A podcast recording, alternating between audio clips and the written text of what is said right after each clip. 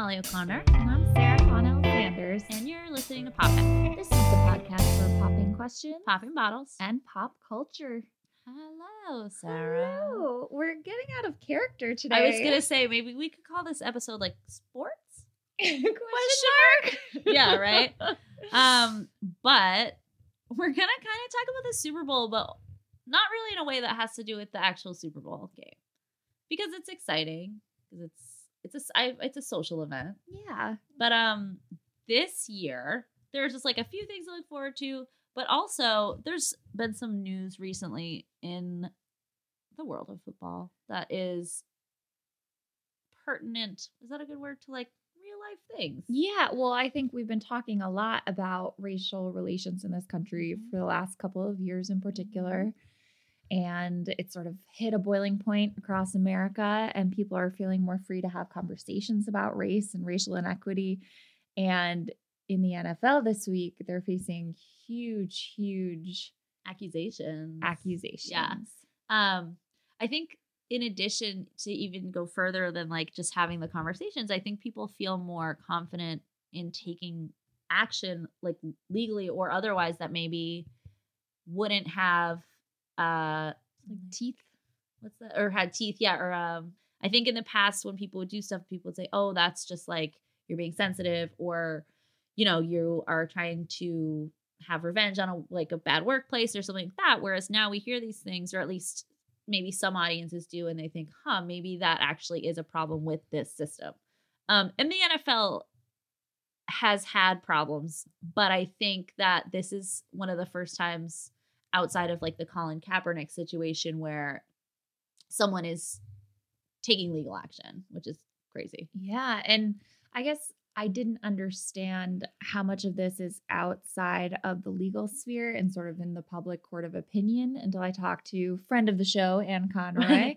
She just started her clerkship in the Southern District of New York, where the case we're going to talk about today is being tried. Ooh. And so I said, Hey, do you have any inside Yeah. scoops? And she was like, Well, I just read the brief, and some things I'll say is like, there's so much in the brief, particularly in the beginning, where it's not any sort of detail that a judge would be interested in. It holds no like legal weight in court.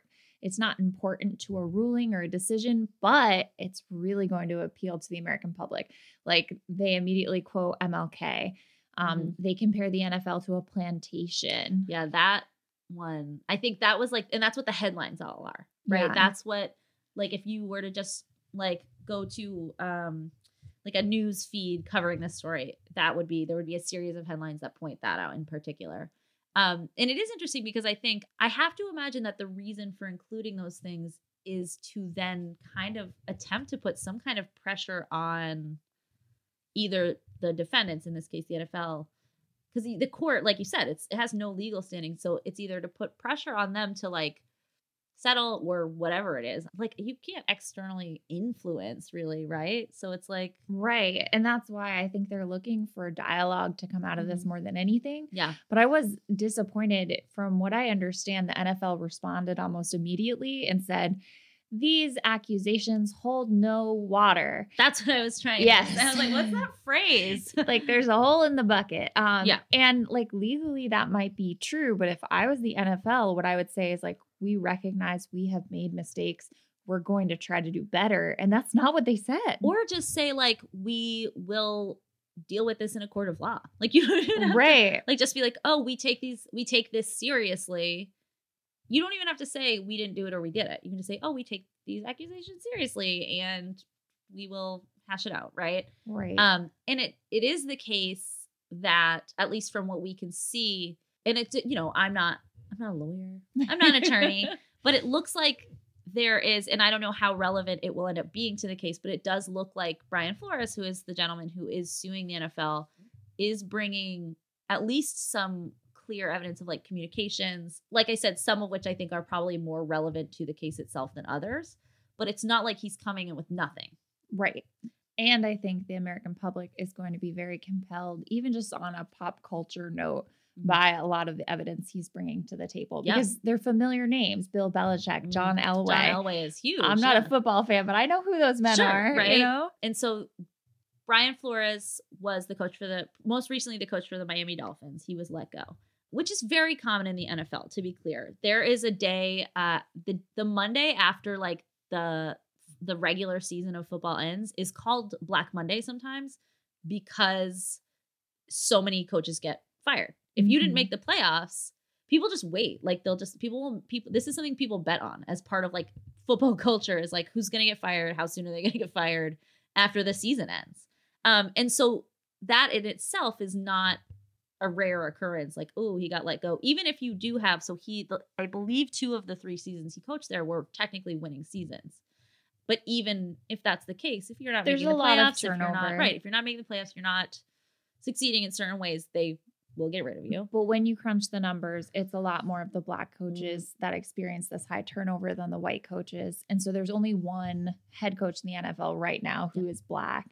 And they've tried to remedy this in some ways with something called the Rooney Rule, which has been around for like two decades. But I was wondering if you could explain it in normal people terms. Yeah, I mean, so- non football fan terms. I believe it, I believe it's called the Rooney Rule because of Art Rooney, who was um, one of the owners of the Pittsburgh Steelers. Well, consequently, that's the only team that has a black coach right now. It is interesting, right? And so, yes, so I get confused sometimes because sometimes I have to stop and remember because the Rooneys own the Steelers and the Maras own the Giants. Wait, like Rooney Mara? and they are both yes and rooney mara and kate mara are descendants of both families that is why Oh. her name is rooney mara because her name is patricia rooney mara And Rooney Mara is famously the partner of lucky phoenix. Joaquin Phoenix. um but so i always have to stop and try to remember which one goes with which team. But Mhm. art rooney i don't know exactly how it how it started. I think maybe like obviously i'm speculating um because i know the rule i know it exists but i think maybe he pushed for it and that's why it's called that. But the rule basically says that you have to interview a certain number of coaches of color particularly black coaches i believe in order to make a hire of a head coach yeah, I just pulled it up and it's only one. It says all teams must give at least one interview to a minority candidate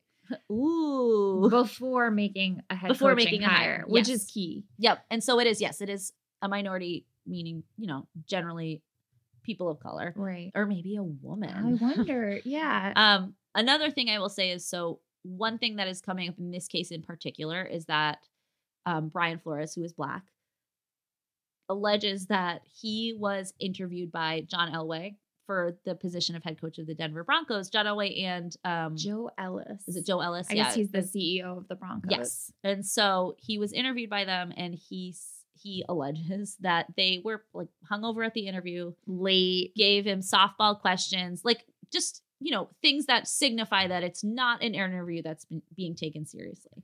So Brian Flores is not the first. I don't think I don't know if any one person has come out and said that that's the case, but it's been speculated for many years that that is how most teams operate in their implementation of the Rooney Rule. We would call that- it like a courtesy interview. Yeah. absolutely and it seems to be it seems to happen often and like sarah said when there are white coaches who have losing seasons or you know don't meet certain standards like yeah they do get let go maybe they get a couple more years though maybe they get contract extensions where you would think where someone else might not Um, it says in the 20 years since the Rooney Rule was passed, 15 head coaching positions have been filled by Black candidates. During that time, there have been approximately 129 head coaching vacancies. Only 11% of head coach positions have been filled by a Black candidate in a league where 70% of the players are Black. mhm.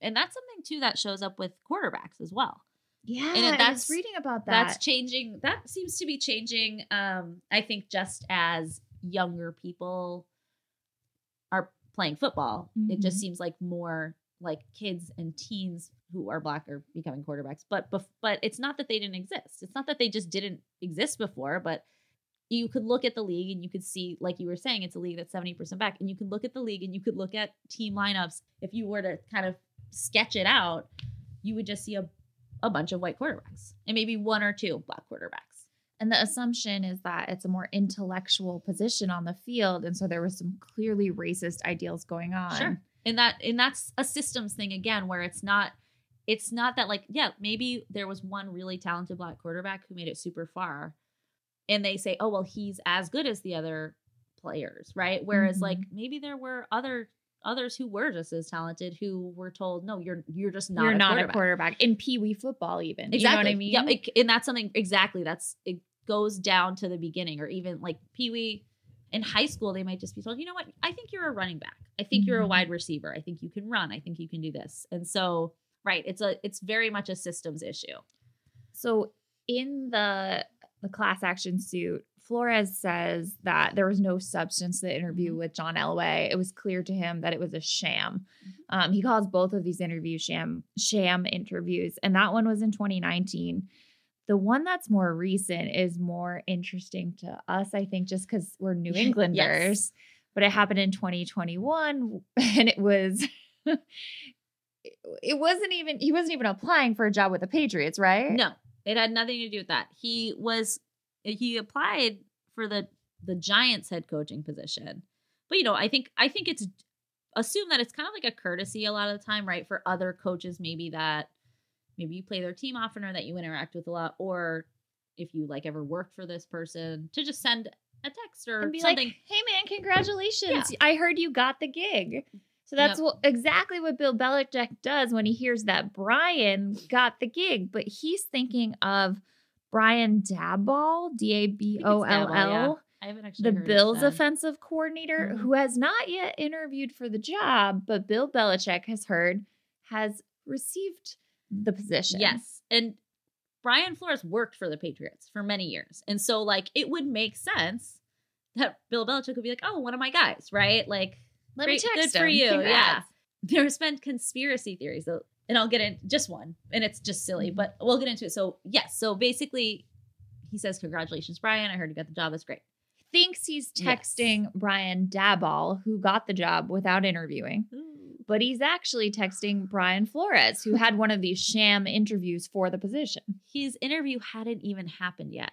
Wait, Brian Flores' yes, interview he said. Oh, he said, "Oh, coach, thanks. Um, I'm interviewing Thursday." and they had already given the job away. or at least informally, right? Right, Or where like not Bill. Belichick yeah, had that so, info. So verbally, clearly, people knew, but then that just gives more evidence that it was going to be a sham interview, right? Oh my gosh. so it's like you can say it. You, you can say with the other one, like there is a lot of evidence in their behavior, in like Elway and Ellis's behavior that indicates that. I I mean, I don't know if there's any like proof of that, right? That's going to be something that might be harder to prove in a court of law like Mhm. John Elway could be like, I'm sorry, I was tired that day. Like, you know, I don't know. Is there proof of that? Whereas in this case, I think having having been told by another coach in the NFL who like I would assume is gets access to that type of information. Oh yeah, congratulations. Like someone got the job, right?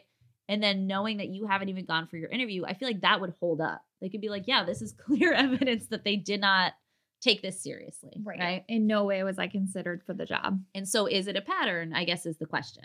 But there's someone on Twitter was like, and, you know, people just like latch on, just these funny sports guys. Someone at Twitter was like, Belichick notoriously hates when like guys that worked for him take people with them. He and they're like, he thinks that you should build up your own staff. And so then someone was like, yeah, he did that on purpose to him. He was like, like, you know, I don't think that that's real, but I thought it was kind of funny where they're just like, well, he doesn't like when people do that. And Brian Flores like took some of his guys. And so he was just like playing around with them. And I was like, oh, yikes. Again, I don't think that's real, but Did you say that he used like an inordinate number of oh my God. exclamations? Yes. I can't believe I forgot. Um, if any of you guys haven't yet seen those texts, they're literal screenshots. And if you, I think most of our listeners are New Englanders, and I think a lot of people tend to know Bill, even outside, just because he is very successful and a weird guy. Um, but you know, he comes across as so like stoic and like just like kind of doesn't have time for flair, Yeah, right? Like, he's not scrolling Yes. Instagram. And so in these texts, there's like I, I described it as like a millennial amount of exclamation points. there's kind of that meme, right, where we're like, oh, I, I can't send an email without because I just think I don't want someone to think that I'm, you know, Right. whatever. losing my mind. Yeah. Yeah, there were a lot of a, a surprising amount of exclamation points for the author allegedly is. Because then I was like, did so, did he hand his phone to someone else? Like, Does this grumpy old man really text like this? who Yeah. knew, right? But anyways, I'm very interested to see the developments in it. I think that regardless of whether it is a successful lawsuit, like in a court of law, I think that I think it's a really important step for someone to actually say, like, hey, like, or someone to actually put them up against a real consequence, right? Yeah. And say, like, uh, uh guys. And you mentioned Colin Kaepernick. mm-hmm. I recently I was talking to my students about advertising and I used him as an example. Yeah. And they didn't know who he was. Now they're 12 and 13. So if you think about it, even if they were football fans, what has he been out of the league? Five years? Yeah. Maybe longer. I would say five ish. Five sounds right. Was it 2022? It Might be even more than that. And so to me, he's this black icon Mhm. who has stood for what he believes in Yeah. and He played in a Super Bowl. career. Yeah. He took, he played pretty well in a Super Bowl. Like, that's not nothing, right? Yeah, but he gave up his livelihood to stand up for what he believes in. And I Mm-hmm. think that that's a pretty amazing feat. This is the first comparable step, I would say, in the NFL that I've seen since Colin Kaepernick. Yeah, absolutely. And not only did Colin Kaepernick, he did what he thought was right and was, I mean, some people, racist people, will say, well, he obviously just wasn't good enough. There are some quarterbacks who have played in the past few years who, like, obviously weren't good enough. That's beside the point. Um, but it was found, like, Colin Kaepernick also sued the league in specific teams because he basically was like, hey, you guys were like conspiring to keep me off of keep me out of football, And basically, which was a victory. For his egregious crime was kneeling during the, the national, anthem. Yes. And then also, and then and talking, like talking about Mhm. it, right? And that seems to happen. That's another thing though with football, where seventy percent of the league is black.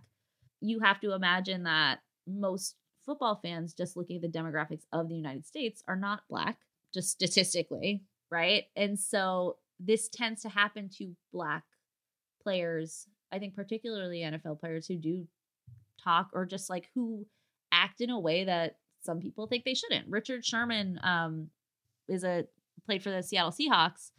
Might still play actually. He must be old though. But he a few years ago people got mad at him because he celebrated like too much and in a way that people thought was like bragging.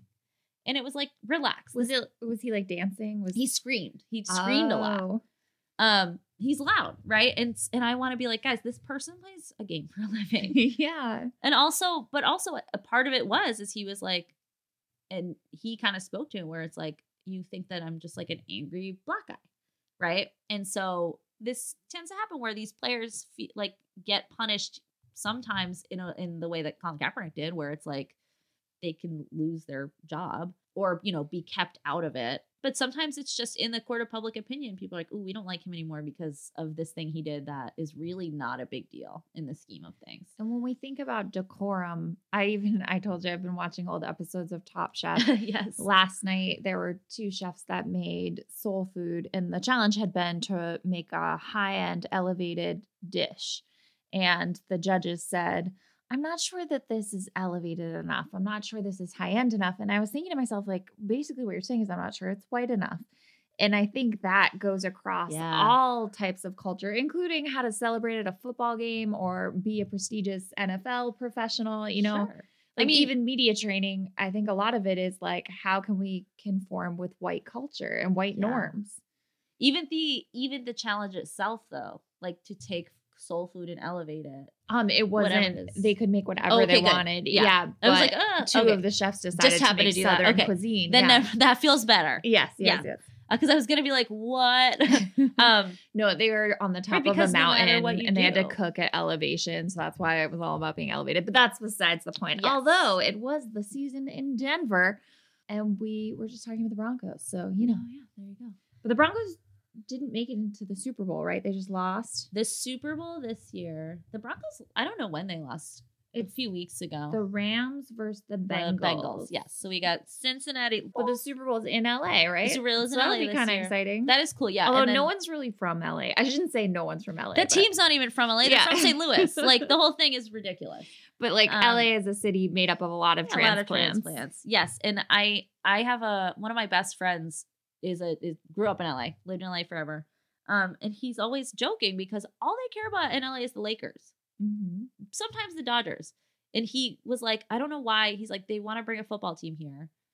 and then they brought a second one, and he was like, we don't need or want football teams. Like, we're good. We have the like we're like we care about basketball. We're good. Like, and that seems to be like the thing. There is like people just don't really care that much about like here here the- here Well, the, the Pats are a huge deal. You as know, stereotypical is, as it is, I don't want to be like, I'm a woman, so I don't even care about the game. I like the the commercials, and the halftime show, but uh, as an individual, that is true. I don't Yeah. really care. I think that's game. fair. I will. You know what I'll say What do you like, think of the halftime? Oh my god, I think this is going to be the best halftime show ever. I haven't been this excited about a halftime show in years. Um, if you guys haven't heard, this year's halftime show is Mary J. Blige, Snoop Dogg, Dr. Dre, Kendrick Lamar, and Eminem. so I already have I have had so many conversations being like, what are we gonna hear? Is there to be drama in this dancery? Is like what I need to know, you know? Um, my mom and I, I texted my mom. I was like, "Did you hear about the halftime show? This is what it is." And she texted back and was like, "Do you think they'll play next episode?" And I was like, "I hope so." Which is a song by Dre and Snoop. Because the cool thing about this crew, outside of like Kendrick, who is a more modern artist, um, is that a lot of them have huge hit songs that they did together. Like we do. What if they we do here? Forgot about Dre at the Super Bowl. like I'm so excited. um, I just think it's gonna be really cool. I think it's a nice. I think it's a cool change of pace. I like when they have multiple artists. I think that's always fun. Me too. Um, right, and like- I like when people surprise you too. So I know this is already a big roster, but I hope there's a surprise or two. Maybe, maybe there'll be a hologram. Is what I was gonna say. Oh, you Maybe think your me- boy Prince is gonna show up? I don't think Prince will. That'd be awesome. Maybe it'll be maybe it'll be Tupac again. You know, it was Snoop who brought him out the first time. Oh, that's right. Um, but I think it's really, I think it's, I think it'll be a lot of fun. Um, I am definitely looking forward to seeing what happens. I think that also, of all those people, there is a wild card there. Eminem could, who knows what Eminem is gonna say at any moment of. Are you thinking day. like he'll implode or he'll impress us? I think. Well, I think I'm thinking of just like when he recorded himself in that parking garage um doing a freestyle about how much he hates Donald Trump. Like I'm thinking it could get political. Like he might be a little too honest for the mic. yeah, I'm thinking it could get political in a way that would maybe be exciting to me and maybe Yeah. not so exciting to other people. Well, I'm looking But- forward to to a surprise. yeah. I hope he has one in store.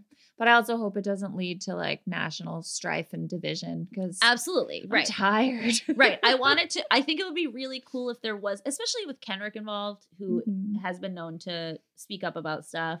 Um, I think it would be cool to see some something, and I feel like there probably will be some gesture of, I don't know, you know, activism. Nothing, maybe not. Oh, I'm anything huge, sure. but I think I think it'll be cool. Um, I think it's gonna be a very nostalgic Super Bowl for people of a certain age Mhm. um, which is always fun. But yeah, I, I love the surprises too. I think like the Katy Perry show, I remember like, okay, guys, don't judge me too hard on this, but the Katy Perry show, I was like, okay, this is fun because it's the Super Bowl and I don't, I didn't have to work the next day.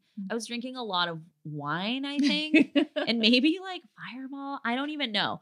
But Missy Elliott came out, right? Mm-hmm. during that show and I got so excited that I threw up like on the floor. like I just screamed. Like I screamed and then I vomited. Like it was it was so embarrassing, but luckily it was like my family. Like, oh my god. But like that's how excited I was to see Missy Elliott. I couldn't believe it. I was like, this is the best thing Oh that's ever happened to me. Um All that I remember from that particular show was the shark, Left the shark, dancing right? shark. Oh yeah. I think yeah, I do think the thing I do like I have really soured on the NFL. Um, I used to be so into it. I used or just at least like the the Pats. I was I like to watch sports like in general, and I used to get really into it when I was younger. Um, and now I've I have like I said I've really soured on the NFL, and I'm at the point too where like even just something I cared about, like I think about how much I cared about the New England Patriots like seven years ago, and now I'm just like, oh, they lost. Like I don't even know who plays on the team anymore. It's but lost its it luster. is yeah, but it is the entire event. I think can be really fun. People get together. Um, we watch the halftime show. There's all the commercials. We have some snacks. Like it's a fun. it's and, and there's always like something to talk about. The left shark, you know. So on the commercial note, they have released some little teasers for a bunch of what are meant to be like the big event The big commercials. Yeah. I was hoping to redo the synopses Yeah. and then I thought maybe we could each pick one that we think will The be a winner exciting. and then maybe one that we think will be a dud. Sounds good. Okay. Pringles. Someone help, I got my hand stuck in a Pringles can is a tweet that comes across the screen. And then you get a bunch of different individuals with their hands stuck in Pringle cans. So it's gonna be famous people. I would assume so. Who So, would you like- like to see the most? Honestly, the first thing that popped into my head was Melissa McCarthy Oh, yeah, because I, love her so much. hmm The funniest person I can think of. She played Sookie on um, Gilmore Girls, and her like connection with food and their connection with snacks always resonates with yes, me. I just think I'm just imagining her getting really angry about it. You know, who would you like to see with your with their hands stuck in a Oh my in a god! Pringles can? I would like to see someone from Euphoria with like really uh spacey makeup or whatever, taking themselves really seriously in a dramatic moment, and then you just look down and their hand is stuff. I think that would be Something like that. funny and delightful. Okay, Kia. They have an adorable robotic dog. And like when I say adorable, it actually made my heart melt a little bit. Yes, It kind of reminded me of Baby Yoda or Baby Peanut. Um, Baby Peanut. I forgot about that saga. It's something about the big eyes. I swear they must have an algorithm to like make you go, oh. Baby Groot. Yes. Baby yes. Groot started the whole thing, I think, right? That was even before Baby Yoda. I have looked at Baby Yoda on so many occasions and thought, wow, I've never seen a baby that cute. A human baby. I'm tempted. oh, I no. I don't think I have. I'm tempted by Budweiser because I know it's a sure thing, but I want to go outside the box. So I'm not going to pick this one. But they, again, once again, have a real dog and a. Clydesdale running toward each other in slow motion. Yeah, that's fun. Classic. Honestly, wasn't Budweiser? Wait, who did the? Who did what? up? Budweiser. up? Yeah, that's my favorite Budweiser. I've get the get me the Clydesdales doing what's up. like that's what I want. Then it would be a for sure winner. Oh my God. Don't mess with the sanctity of my That Clydesdales. was bus. That was bus. That was Budweiser, right? All right. Nissan, Eugene Levy. Yep, winner. Love. Uh, it's like a fake Fast and the Furious movie Even that's better. called Thrill Driver, and he has these long flowing locks. I thought you might Uh, like that one. I absolutely do. I like so many elements of it. Um, as you know, I am a Fast and Furious fan. I'm a member of I'm a member of La Familia. Um, so that that could be a lot of fun. I think that I would be more excited for that if I if if I knew that Catherine O'Hara was also going to be there. oh yes, true. A Schitt's Creek reunion. Just the next level, you know. Okay, I got two more for you.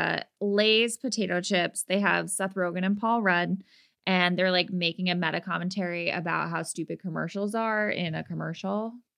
I would enjoy that. That's one of those things that on paper sounds like kind of dull, but in practice is probably very funny and entertaining. I mean, those two men are quite funny. Yeah, and just like charming. Right. Yeah, I some people dislike Paul Rudd. I love Paul Rudd. Who? He's just so lovable. Um the I listened to this podcast on the Ringer called Tea Time and oh, Liz what? Liz Kelly has like a real aversion to Paul Rudd and it's a running joke. And I I'm have- always like, he's just such a charm. I have never heard that before in my life. maybe she's a standalone. I'm genuinely You're gonna have to look into Yeah. I just thought everyone, at least as a baseline, felt like neutral sort of affection towards him. Yeah. Wow. America's sweetheart, Paul Rudd. Hmm. Sexiest right. man alive. oh, that's right. Yes, that's probably why she was talking about him. That's right. Okay, Irish Spring Soap. A middle aged man washes ashore in a land that's populated by all these white clad, I called them culty looking like zillennials who are, you know, like washing their laundry in this river. And he's just kind of like a floppy man on a raft. And he's like, Where am I? Ooh. I was intrigued. That one's intriguing just because of the like the fun cultiness of it. Like what Mhm. is gonna be what's this? It's it reminds me of the ending of um Don't Look Up.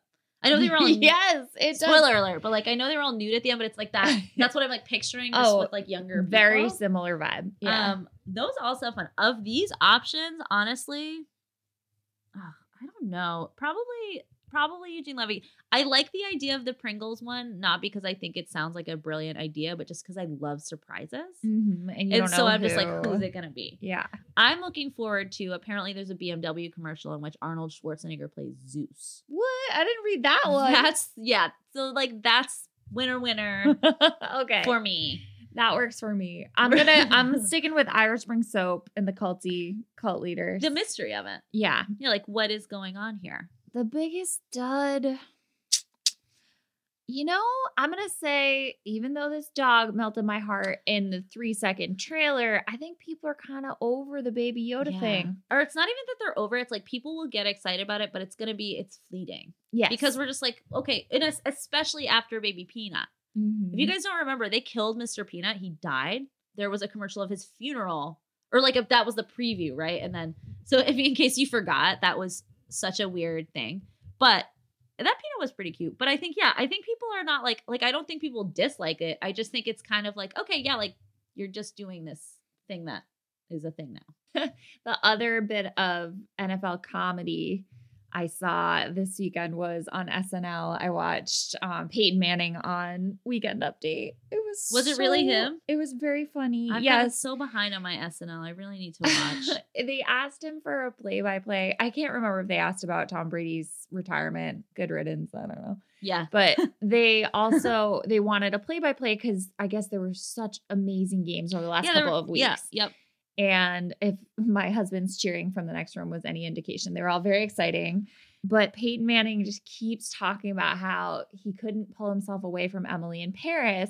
So he didn't actually get to see any of the games. And he goes through the plot of Emily in Paris with such With specificity detail. and accuracy as if it's a football game. And it's like, it's funny at first, right? And then they cut away and they come back to him and he's still going, but he's wearing a beret.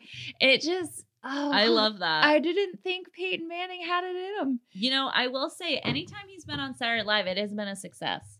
He has this weird thing where, like, in commercials, he sounds like he's bad. He's like not a good actor, mm-hmm. but he he does he has like some weird sense of like even if it's not even if the delivery's not quite right, he kind of gets like the timing. that was it. He was really Yeah. flat, but the timing Yeah. was so well delivered. It was, yeah, I laughed. They, he did a sketch a lot like years and years ago. I think it was the first time he was ever on SNL. If you, I, I don't like Peyton Manning to be clear. I think his family sucks. Um, they're like boring. I don't know. Anyways, but he did a sketch where he it- he played himself in the sketch, and it was like a it was like an ad. It's like one of those long like fundraising ads for like the United Way Mhm. and it's him in this ad being like, "You can volunteer. Look at all this great stuff the United Way does," and he's super mean to the kids, and it's so funny because it's just like, wait, you're like, you know, obviously, Yeah. clearly, like that's the irony of it, but it is funny because he is. That's how he is. He's so deadpan. It's yeah. It's and I think people. That's one of those ones people still talk about that too because it was just so silly. Oh, well, Yeah. we're about a week away now from the Super Bowl. I don't have plans yet. I'm sure we'll all do something. Yes, yeah. Something involving a lot of snacks. Snacks. But I do have an outfit. I'm sporting it for you right now. It's really, really, really nice. It's the most comfortable jumpsuit. Uh, Where is no, it the most comfortable piece of clothing I've ever owned. It's a company called Kule, like K U L E. And it's just Cute. yeah. I look kind of like a Ninja Turtle. A little bit, but that's only the color. Yeah, it's like this beautiful green nice, color. But yeah, it's so soft. But the way it falls is a little turtly. Oh, I love it. Uh, it is so very soft. I plan to be very comfortable for the game. Yeah, I don't see any reason to wear like act like real pants for the Super Bowl. No, you got to have that elastic band. You yeah, know, like unless you're watching like in your office, like I don't know, like as, as part of your job, unless you are like Al Michaels or whoever, Joe Buck. I don't know who they let do the Super Bowl these days, but um, yeah, I think comfort is key. I think like for me, honestly, and I know. So I remember when I was a kid thinking that the Super Bowl was on so late, and it Mhm. lasts a long time, but it starts at six thirty. Mhm. But like now that I'm a little older, I also am like, oh, I don't really need to just like drink the whole game, right? Like I sort of feel like after the Missy Elliott incident. after the incident, right? I think that might be the same Super Bowl if I'm correct.